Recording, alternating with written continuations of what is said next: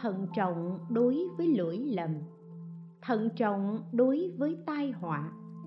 Thận trọng đối với hoàn cảnh. Thận trọng đối với vật thụ dụng. 17.1 Lời dẫn.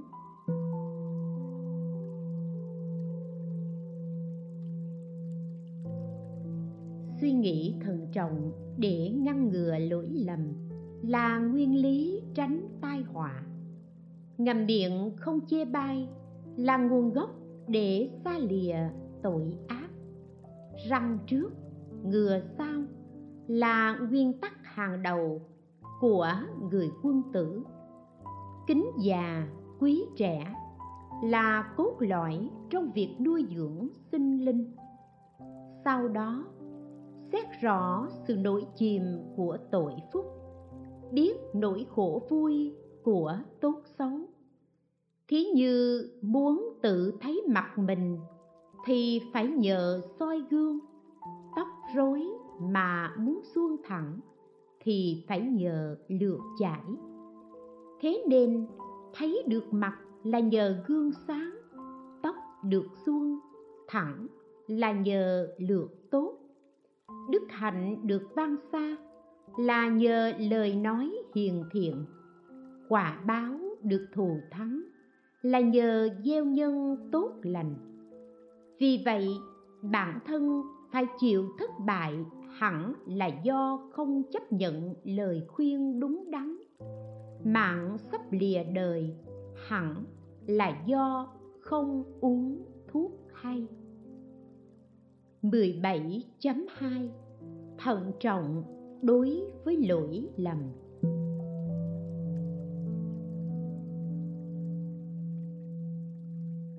Phẩm Tế Long trong Kinh Đại Tập ghi. Lúc bấy giờ, trong chúng hội có một con rồng mù tên là Phả La Cơ Lê Sa lớn tiếng khóc than thưa rằng Bạch Đại Thánh Thế Tôn, xin Ngài cứu con, xin Ngài cứu con. Nay thân con chịu nhiều đau khổ, ngày đêm thường bị các loài côn trùng cắn rỉa ăn thịt sống trong nước nóng không lúc nào được tạm vui đức phật bảo lê sa vào thời quá khứ ngươi từng làm tỳ kheo ở trong phật pháp nhưng lại hủy phá giới cấm. Trong ngầm dối trá, ngoài hiện tướng hiền lành, tham muốn quyến thuộc đông đệ tử nhiều, danh tiếng vang khắp. Ai ai cũng biết đến, còn tự xưng, ta là hòa thượng đã đắc quả a la hán do nhân duyên này, ngươi được thí chủ cúng dường rất nhiều nhưng chỉ riêng mình thụ dụng. Thấy người giữ giới thì ngươi lại nói xấu, khiến họ buồn khổ và thề rằng, đời đời dù sinh ra nơi nào, ta cũng ăn thịt ông. Đó là thân đời trước của ngươi, do nghiệp ác này. Sau khi chết, ngươi sinh trong loài rồng những người kia vì lời thề nên ăn thịt ngươi. Còn ngươi do tạo nghiệp ác nên phải chịu quả báo mù lòa. Lại nữa, trong vô lượng kiếp quá khứ, lúc ở nơi địa ngục nước đồng sôi, ngươi cũng thường bị các loài côn trùng cắn rỉa, ăn thịt.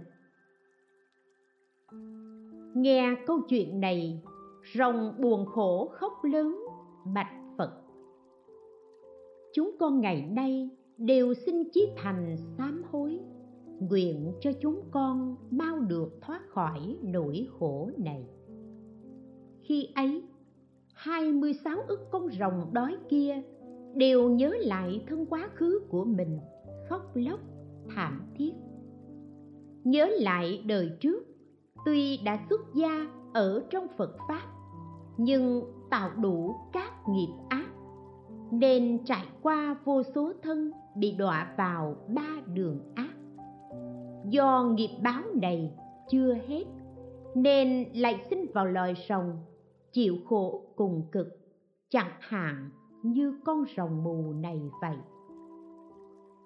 Bấy giờ đức phật bảo các con rồng, các ngươi hãy lấy nước rửa chân như lai thì tội báo của các ngươi dần dần được tiêu trừ. Ngay đó, tất cả rồng lấy tay vốc nước, thì nước đều biến thành lửa, lại biến thành tảng đá lớn, rồi nổi lửa dữ đỏ rực khắp cả lòng bàn tay. Dập tắt thì lại cháy bảy lần như thế. Thấy vậy cả rồng đều kinh sợ, sầu não, nước mắt đầm đìa. Vâng lời phật dạy, chúng phát nguyện lớn. Lửa dữ đều bị dập tắt. Đến lần thứ tám, chúng lấy tay vốc nước rửa chân như lai, chí thành sám hối. Đức phật thụ ký cho các con rồng này. Vào thời phật di lặc các ngươi sẽ được làm người, gặp phật xuất gia, tinh tiến trì giới đắc quả a la hán bấy giờ các con rồng đều chứng được túc mạng tâm. Tự nhớ lại nghiệp đã tạo trong đời quá khứ, từng ở trong phật pháp hoặc làm cư sĩ thân cận với chúng tăng hoặc tới lui nghe pháp. Những người có lòng tin cúng dường các món ăn, thức uống, hoa quả thì cùng với các tỳ kheo ăn uống. Có rồng nói, tôi thường dùng thức ăn, thức uống và hoa quả của tứ phương chúng tăng có rồng nói, tôi đến chùa cúng dường chúng tăng hoặc lễ bái và cũng ăn uống như thế. Rồng khác nói, tôi từng làm người cư sĩ ở trong pháp hội của phật tỳ bà thi. Rồng khác lại nói, tôi từng làm người cư sĩ ở trong pháp hội của phật thích ca mâu ni, hoặc do nhân duyên quen biết thăm hỏi, hoặc tới lui nghe pháp, mà qua lại chốn chùa chiền những người có lòng tin đem các thứ hoa quả, đồ ăn, thức uống cúng dường chúng tăng. Tỳ kheo nhận rồi, trở lại cho tôi tôi liền thụ. Vì nghiệp duyên ấy, nên tôi bị đọa vào địa ngục trải qua vô số kiếp, hoặc bị thiêu nấu ở trong lửa dữ, hoặc uống nước đồng sôi, hoặc nuốt hòn sắc nóng ra khỏi địa ngục. Tôi đọa làm súc sinh, bỏ thân súc sinh, lại sinh vào loài ngạ quỷ, chịu nhiều sự thống khổ như thế. Nhưng vì nghiệp ác chưa hết, nên tôi phải sinh trong loài rồng này, thường bị khổ đau. Đức phật dạy, những nghiệp ác này không khác gì trộm vật của phật. Tội này bằng nửa năm tội nghịch. Nay, ngươi nên suốt đời quy y tam bảo, dốc lòng tu thiện nhờ công đức này, trong đời hiền kiếp, các ngươi sẽ gặp vị phật cuối cùng, hiệu là lâu chí. Vào thời đức phật ấy, tội lỗi của các ngươi sẽ được dứt trừ sau khi nghe phật dạy, tất cả rồng đều chí thành, nguyện suốt đời thụ trì tam quy. Bấy giờ trong số ấy, có vợ của con rồng mù, miệng bị lở loét, đầy giấy dòi bọ, hôi thối giống như phân tiểu. Cho đến những thứ nhơ uế toát từ thân căn của người nữ, thật là khó nhìn khi nó ăn uống, thì máu mủ chảy ra. Toàn thân thường bị ruồi mũi, các loài trùng độc cắn rỉa, ăn thịt. Thân thể hôi thối, chẳng ai dám nhìn. Lúc ấy với lòng đại bi, đức phật nhìn thấy vợ của rồng kia mù lòa khốn khổ như thế, bèn hỏi vì sao người phải mang lấy thân xấu xa như vậy? Trong quá khứ đã từng làm nghiệp gì? Rồng vợ đáp. Bạch đức thế tôn, thân của con đây phải chịu các thứ khổ bức bách, không có lúc nào tạm dừng. Giả sử muốn nói cũng không thể nói được. Con nhớ lại, vào thời quá khứ cách đây 36 ức kiếp. Trong trăm nghìn năm, con sinh vào loài rồng chịu khổ như thế suốt cả ngày đêm, không phút giây tạm dừng. Lại trong 91 kiếp xa xưa, vào thời Phật Tỳ Bà Thi, con từng làm tỳ kheo ni ở trong Phật Pháp, thường nghĩ đến việc dâm dục hơn cả người say tuy đã xuất gia, nhưng con không thực hành đúng pháp. Trong chốn già lam trái phạm giới luật, nên thường bị thiêu nướng trong ba đường ác. Trình bày xong, rồng bạch phật, xin ngài cứu con. Nghe rồng kể lại sự thật như thế, đức phật lấy một ít nước đổ vào miệng rồng. Khi ấy, lửa và dòi bọ, máu mủ đều tan biến. Miệng được sạch sẽ, rồng lại thưa. Đại thánh như lai, con nhớ thuở quá khứ, thời phật ca diếp. Con từng làm người cư sĩ. Một hôm, con đang cày ruộng có vị tỳ kheo đến xin con năm mươi đồng tiền. Khi ấy, con trả lời, đợi khi lúa chín, tôi sẽ cúng cho ngài. Vị tỳ kheo nói, nếu không thể cho năm mươi đồng, thì cho xin mười đồng cũng được. Lúc đó, con tức giận, nói với vị tỳ kheo, dù chỉ mười đồng tôi cũng không cho. Bấy giờ vị tỳ kheo xin lòng buồn khổ ra về. Lại một lần khác, con vào vườn cây của chùa trộm lấy mười quả xoài là vật của hiện tiền tăng, rồi ăn một mình. Do nghiệp ác này, nên con chịu khổ trong chốn địa ngục. Nghiệp ác chưa hết. Con phải xin làm rồng đói ở nơi đầm vắng. Thường bị các loài côn trùng cắn rỉa, ăn thịt, máu mủ chảy khắp, đói khát, khổ não. Còn vị tỳ kheo kia do nghiệp ác của lòng sân giận, nên chết đọa làm con rồng độc nhỏ sống trong nách con để hút máu. Hơi nóng xông khắp thân không thể chịu được. Thế nên, thân con nóng bức, máu mủ đầm đìa. Rồng lại bạch phật, xin ngài từ bi thương xót cứu con, để con mau được thoát khỏi rồng độc oan gia này. Bấy giờ đức phật dùng tay vốc nước phát nguyện và kể rằng, thuở xưa, gặp thời đói khát, ta phát nguyện làm một con vật có thân to lớn, dài rộng vô lượng, rồi dùng năng lực thần thông ở giữa hư không xướng lên rằng, trong đầm vắng kia có một con vật to lớn tên là bất sân. Các người nên đến lấy thịt của nó về làm thức ăn cho khỏi đói. Người phi nhân vân vân nghe lời này, tất cả đều tranh nhau đến ăn thịt nó.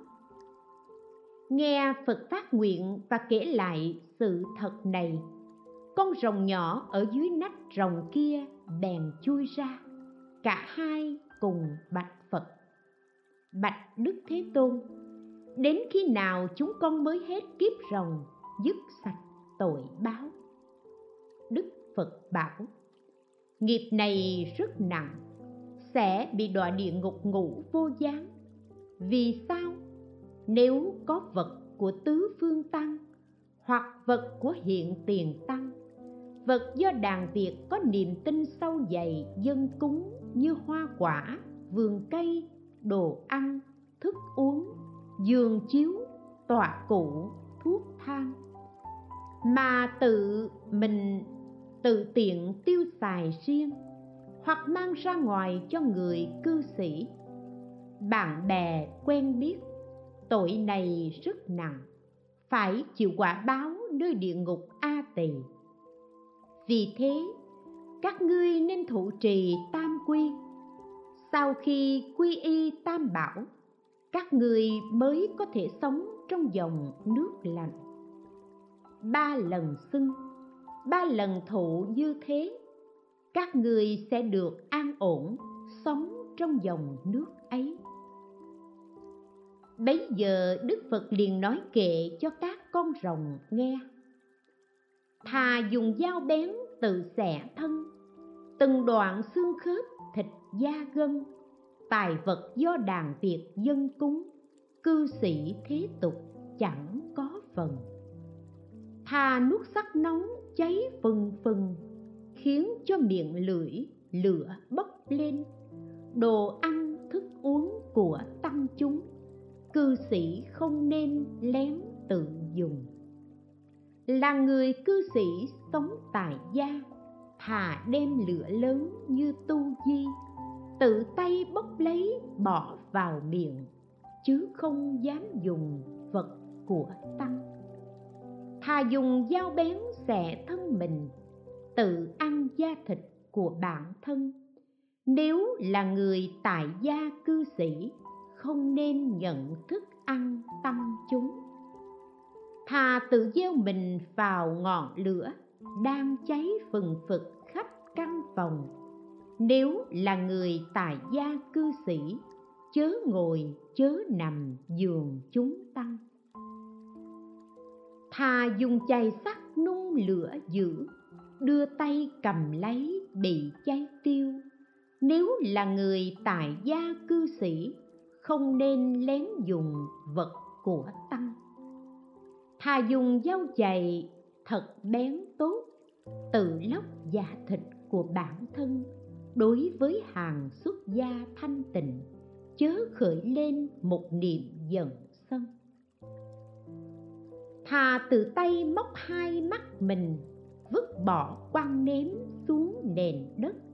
Đối với người tu tập pháp lành, không nên nhìn bằng tâm sân giận thà lấy tấm sắt nóng quấn thân, đi đứng ngồi nằm thân chẳng yên chớ khởi tâm sân, xin đố kỵ, mà khoác y thanh tịnh của tăng thà uống nước tro hay nước muối, nước sôi phỏng miệng như lửa bỏng. Không nên ôm lòng tham sân ác, uống thuốc đàn tiệc cúng chúng tăng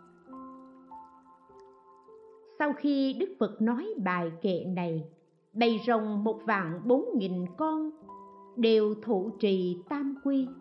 Tất cả nghiệp báo khổ đau trong quá khứ, hiện tại đều được tiêu trừ, tinh sâu tam bảo, tâm không lui sụp.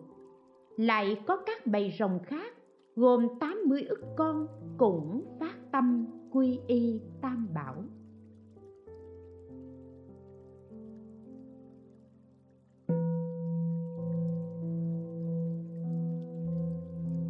Kinh đại tập ghi, có vị tỳ kheo nhận được tất cả những vật dụng cần thiết. Tất cả vật dụng ấy đều do đàn việt có tính tâm cúng dường. Vậy mà vị này hoặc để mình ăn, hoặc cho người khác, hoặc cùng mọi người lén lấy cất giấu, dùng riêng ở chỗ khuất. Vì những việc làm như thế, nên vị này đọa vào ba đường ác, mãi chịu khổ đau. Lại có chúng sinh nghèo cùng hèn hạ, không được an ổn. Cho nên xuất gia mong được giàu có, an ổn, vui sướng. Thế nhưng, sau khi xuất gia, vị ấy biến nhát, không chịu đọc tụng kinh điển, không siêng năng tu tập thiền định, trí tuệ chỉ thích tò mò việc của tăng. Lại có tỳ kheo ngày đêm siêng năng tu tập pháp lành, đọc tụng kinh điển, tọa thiền, tu tuệ không phút giây lơ là. Nhờ công đức này, vị ấy được bốn chúng cúng dường đầy đủ. Bấy giờ, vị ấy làm tri sự được nhiều lợi dưỡng, rồi hoặc lấy dùng riêng hoặc lén cho người thế tục thân quen. Do nghiệp duyên này, vì ấy ở mãi trong đường ác, ra rồi lại vào. Kẻ ngu si như thế, không sợ quả báo đời sau nặng nhẹ ra sao. Thế nên nay ta răng nhắc các đệ tử sa môn, hãy nhớ nghĩ đến pháp mà hành trì, không được tự xưng tôi là sa môn tu hành đúng chính pháp. Nhờ nương tựa vào chúng tăng, nên các ông được nhận các vật do đàn tiệc cúng dường như bánh, rau, hoa, quả. Nhưng đó là vật thực của chúng tăng, không được tự tiện lấy cho người thế tục, cũng không được nói đó là vật của tôi, rồi ăn biệt chúng. Lại nữa. Cũng không được lấy vật của chúng tăng cất chứa, kiếm lời, mua bán, đổi chác. Bảo là làm lợi ích, để rồi phải bị người đời chê bai. Lại cũng không được mua rẻ bán đắt để tranh lợi với đời.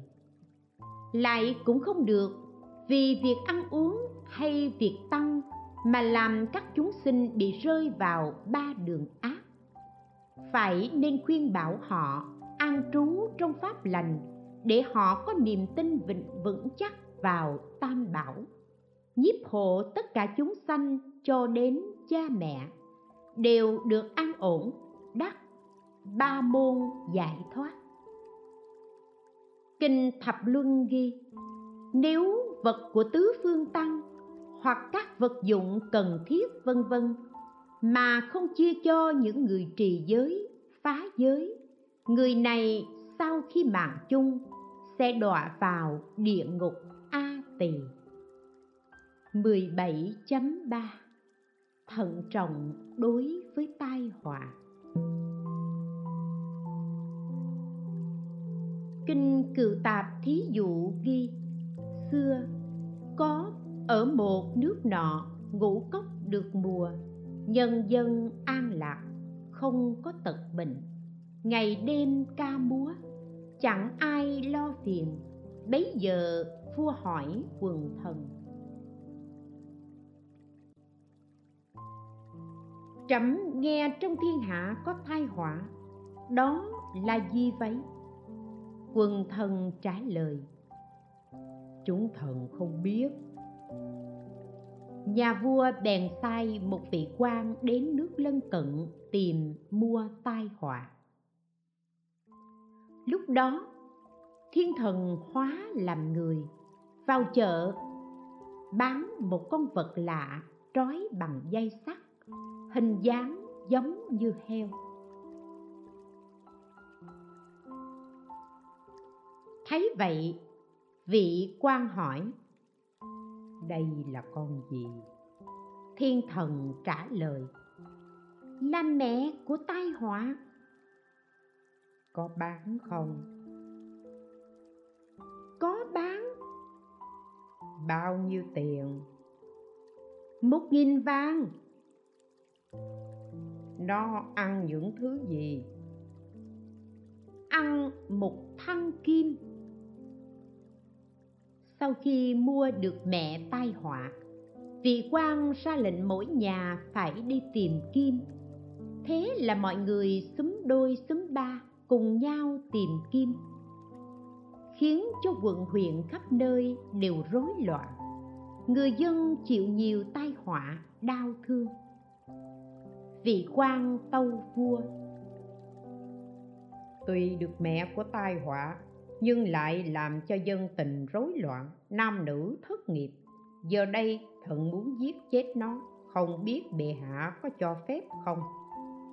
Vua bảo, tốt lắm. Vị quan liền đêm ra ngoài thành định giết. Nhưng đâm thì không vào, chém thì không đứt, chặt thì không chết. Chất củi đốt thì thân nó đỏ như lửa rồi bỏ chạy. Nó chạy qua làng thì cháy nhà, đến chợ thì cháy chợ, vào thành thì cháy thành, vào đất nước thì cháy đất nước. Làm cho dân chúng rối ren, đói khát, khốn khổ. Cảnh khổ ấy là do chán vui, rước họa gây ra. Câu chuyện này dụ cho người nam thường bị lửa dục nữ sắc thiêu đốt. Người đời tham đắm sắc dục, đến chết vẫn không biết khổ.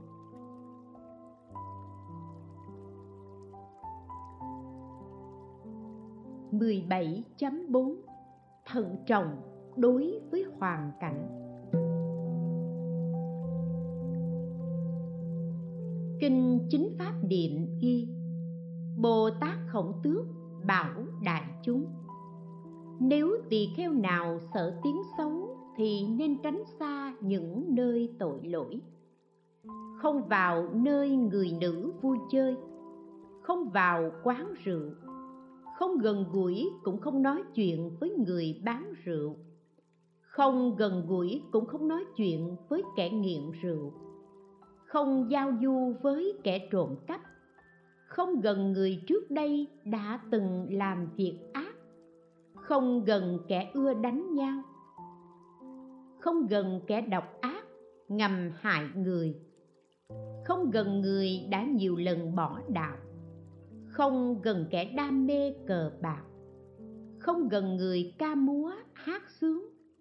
Không gần gũi trẻ em. Không gần người say đắm nữ sắc. Không gần người tính tình nóng nảy không gần người nói năng bừa bãi.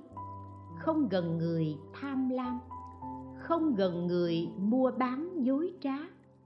Không tới lui với kẻ xạo trá ở đầu đường xó chợ, bị người khinh ghét.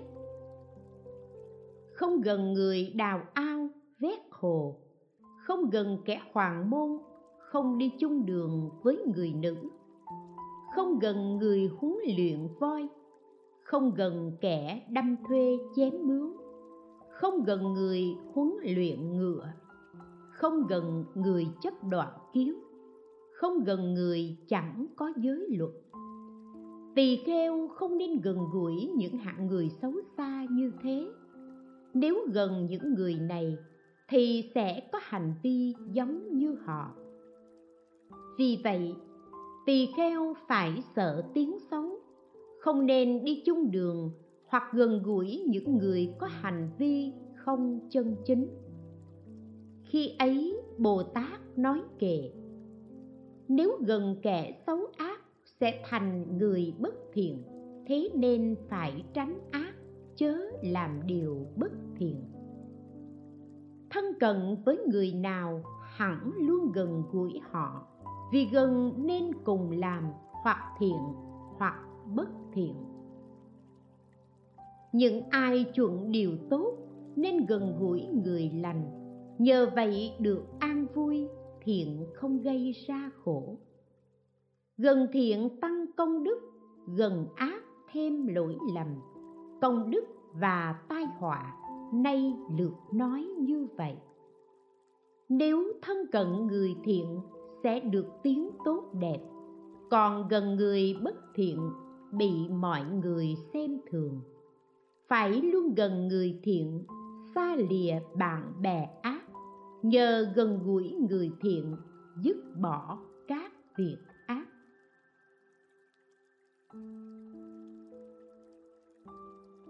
Kinh tạp a hàm ghi, bấy giờ đức phật bảo các tỳ kheo, ví như cái chày gỗ cứ giả suốt ngày đêm không lúc nào dừng thì nó sẽ mau mòn. Cũng vậy, này các tỳ kheo, từ xưa đến nay không phòng hộ các căn, ăn uống không biết tiết độ, đầu hôm, cuối đêm, không siêng năng tỉnh giác tu tập pháp lành. Nên biết, những người này suốt ngày chỉ làm tổn giảm chứ không làm tăng trưởng pháp lành, cũng như cái chày gỗ kia vậy lại nữa, kinh tự ái ghi, phật dạy, người sống ở đời tâm nghĩ điều ác, miệng nói lời ác, thân làm việc ác. Ba nghiệp này xuất phát từ tâm rồi thể hiện ra thân, miệng, tạo thành nghiệp ác, làm tổn hại chúng sinh. Do bị tổn hại, chúng sinh kết thành oán hận lòng thề muốn báo thù ngay trong đời này. Hoặc sau khi chết, thần thức sinh lên trời, rồi trở xuống báo thù. Hoặc sinh làm người hay đọa làm xuất sinh, ngạ quỷ, địa ngục, lại đánh giết nhau. Đây đều là do nghiệp ác đời trước, chứ chẳng phải vô cớ vậy. Đức phật nói kệ tâm làm chủ các pháp, tâm dẫn đầu tâm tạo. Nếu với tâm ngu si, nói năng hay hành động, thì tội khổ theo sau như xe lăn theo vết. Tâm làm chủ các pháp, tâm dẫn đầu tâm tạo. Nếu với tâm hiền thiện, nói năng hay hành động, thì phúc báo theo sao như bóng luôn theo hình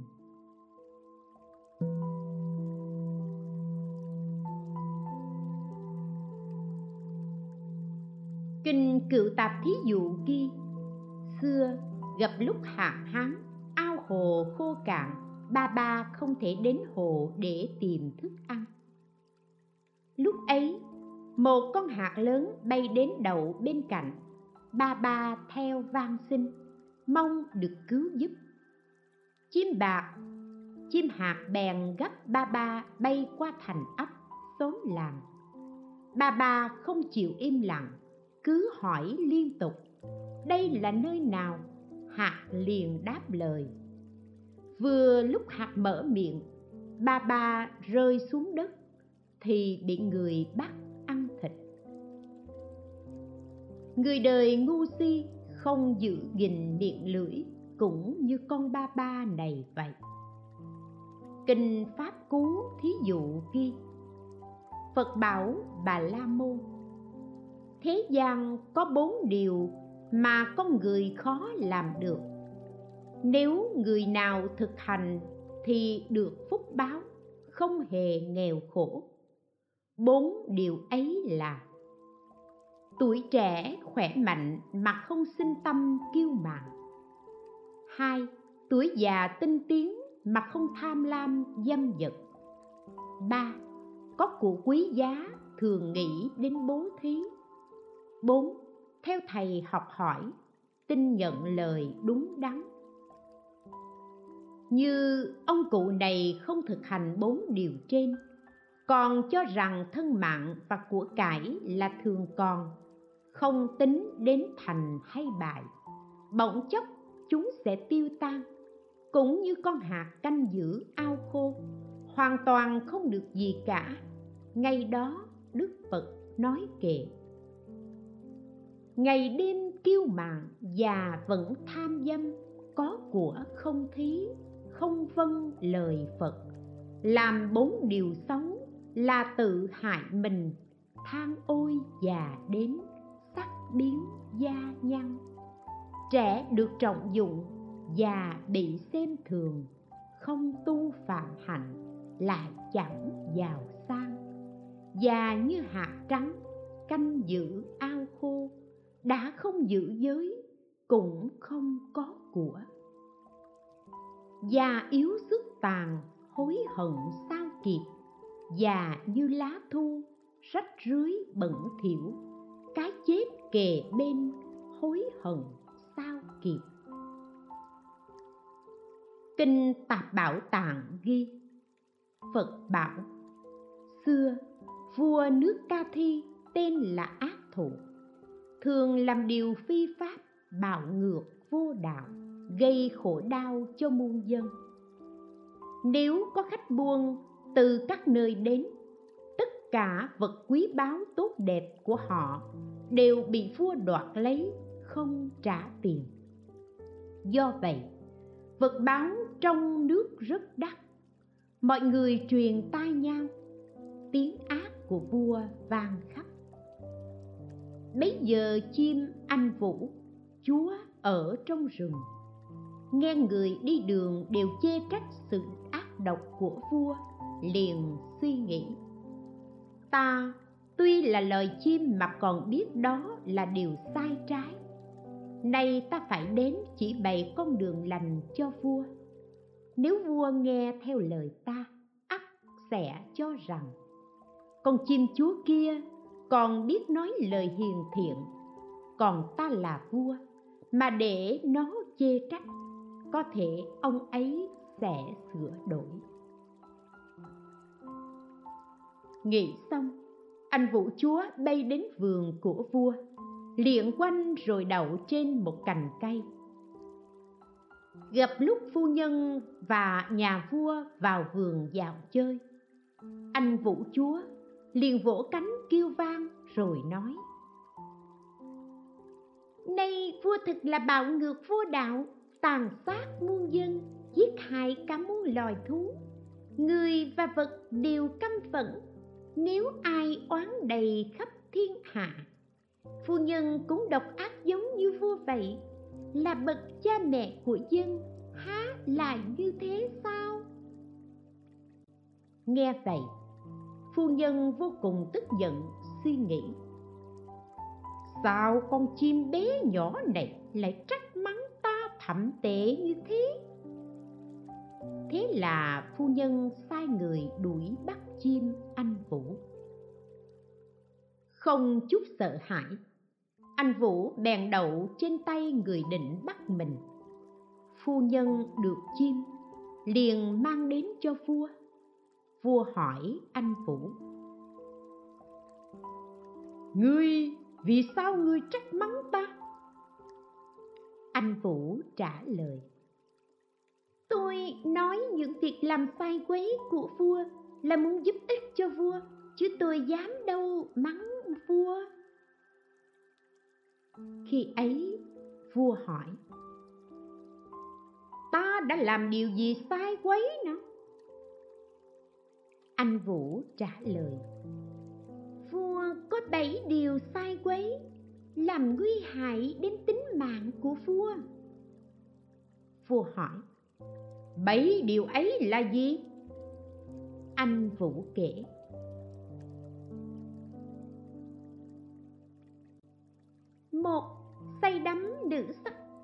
trọng người chính trực. Hai, đam mê rượu chè, không chăm lo việc nước. Ba, ham cờ bạc, không giữ gìn phép tắc. Bốn, không có tâm từ, chuyên săn bắt giết hại. Năm, ưa nói lời ác, không nói lời hiền thiện. Sáu, xưa cao thuế nặng, hình phạt khắc khe, gấp bội lệ thường. Bảy chấp bất chấp đạo nghĩa, cướp đoạt tài sản của dân. Đó là bảy điều làm nguy hại cho vua. Lại có ba điều làm cho đất nước suy đồi. Vua lại hỏi, ba điều đó là gì? Anh vũ nói, một gần gũi với những hạng người vua nịnh, độc ác. Hai, không thân cận những bậc hiền tài, không học hỏi điều hay, lẽ phải. Ba, thích xâm chiếm nước khác, không chăm lo đời sống của dân. Nếu đại vương không trừ bỏ ba điều này, thì chẳng bao lâu nữa đất nước sẽ bị diệt vong. Là bậc quân vương, thì cả nước đều hướng về trong cậy vua phải như cây cầu cứu giúp muôn dân. Vua phải như cái cân, thân sơ đều đối xử bình đẳng. Vua phải như con đường dẫn đến dấu chân của bậc thánh. Vua như mặt trời chiếu sáng khắp thế gian. Vua như mặt trăng làm muôn muôn vật mát dịu. Vua như cha mẹ thương yêu nuôi dưỡng muôn dân. Vua như trời cao che chở mọi loài, vua như đất rồng, nuôi dưỡng, vạn vật. Vua như ngọn lửa, thiêu rụi tai họa cho trăm họ. Vua như dòng nước, thấm nhuần khắp nơi. Vua phải như các bậc chuyển luân thánh vương thời quá khứ, dùng pháp thập thiện giáo hóa chúng sinh. Vua nghe lời này, lòng rất hổ thẹn, cho rằng, lời chim anh vũ thật chí thành tha thiết. Ta là vua một nước mà làm điều vô đạo. Giờ đây, ta phải nghe theo lời khuyên của anh vũ, tu tập chính hạnh và tôn chiêm làm thầy. Từ đó, trong nước, đường lối đạo đức được ban hành tiếng xấu không còn. Phu nhân và bá quan văn võ đều hết lòng trung thành, kính trọng. Nhân dân cả nước đều vui mừng. Chim anh vũ thuở ấy chính là ta. Vua ác thụ nước ca thi, nay là phụ tướng. Phu nhân thuở ấy, nay là phu nhân của phụ tướng.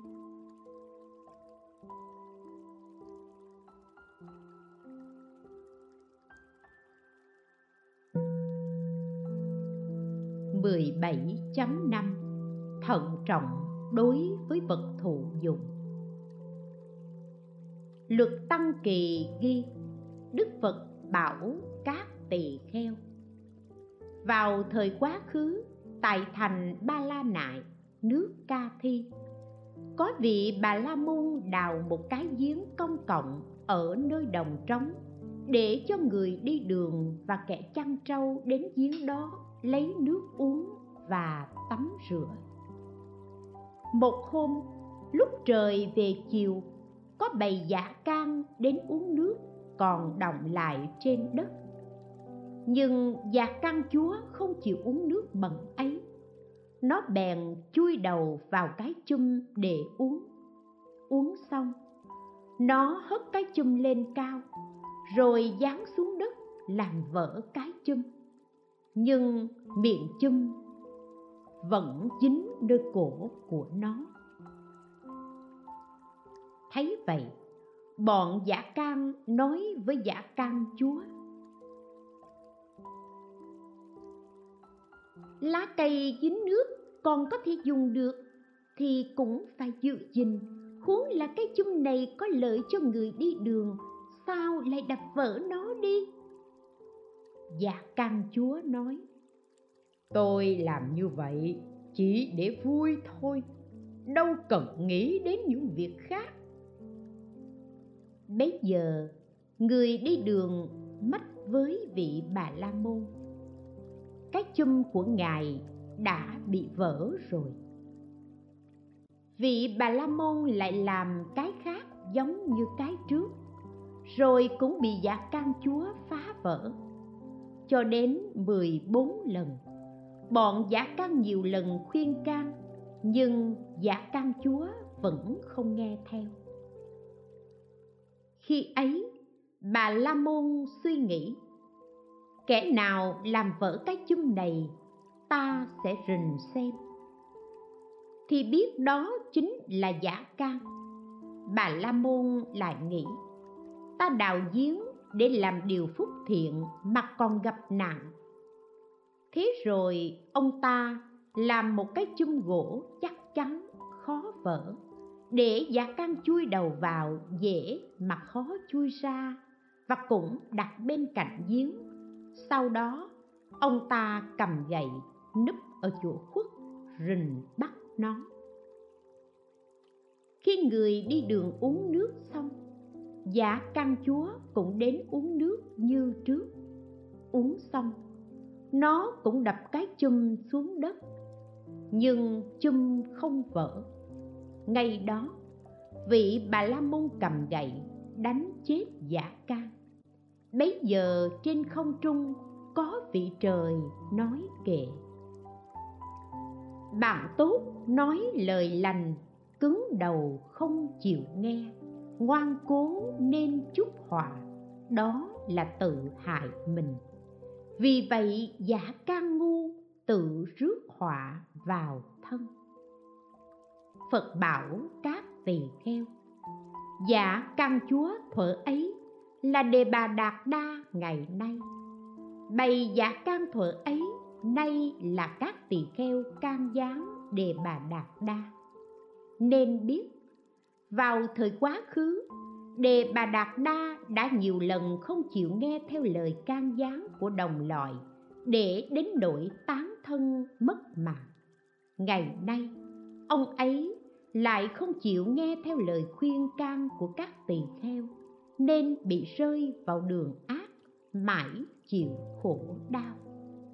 Có bài tụng rằng, luôn luôn thận trọng soi lại chính mình không nói hai lời, tâm không vọng tưởng. Ít muốn biết đủ, đừng xét kia đây, canh cánh giữ gìn, mọi nỗi buồn vui. Thọ phước, quảng hùng dịch.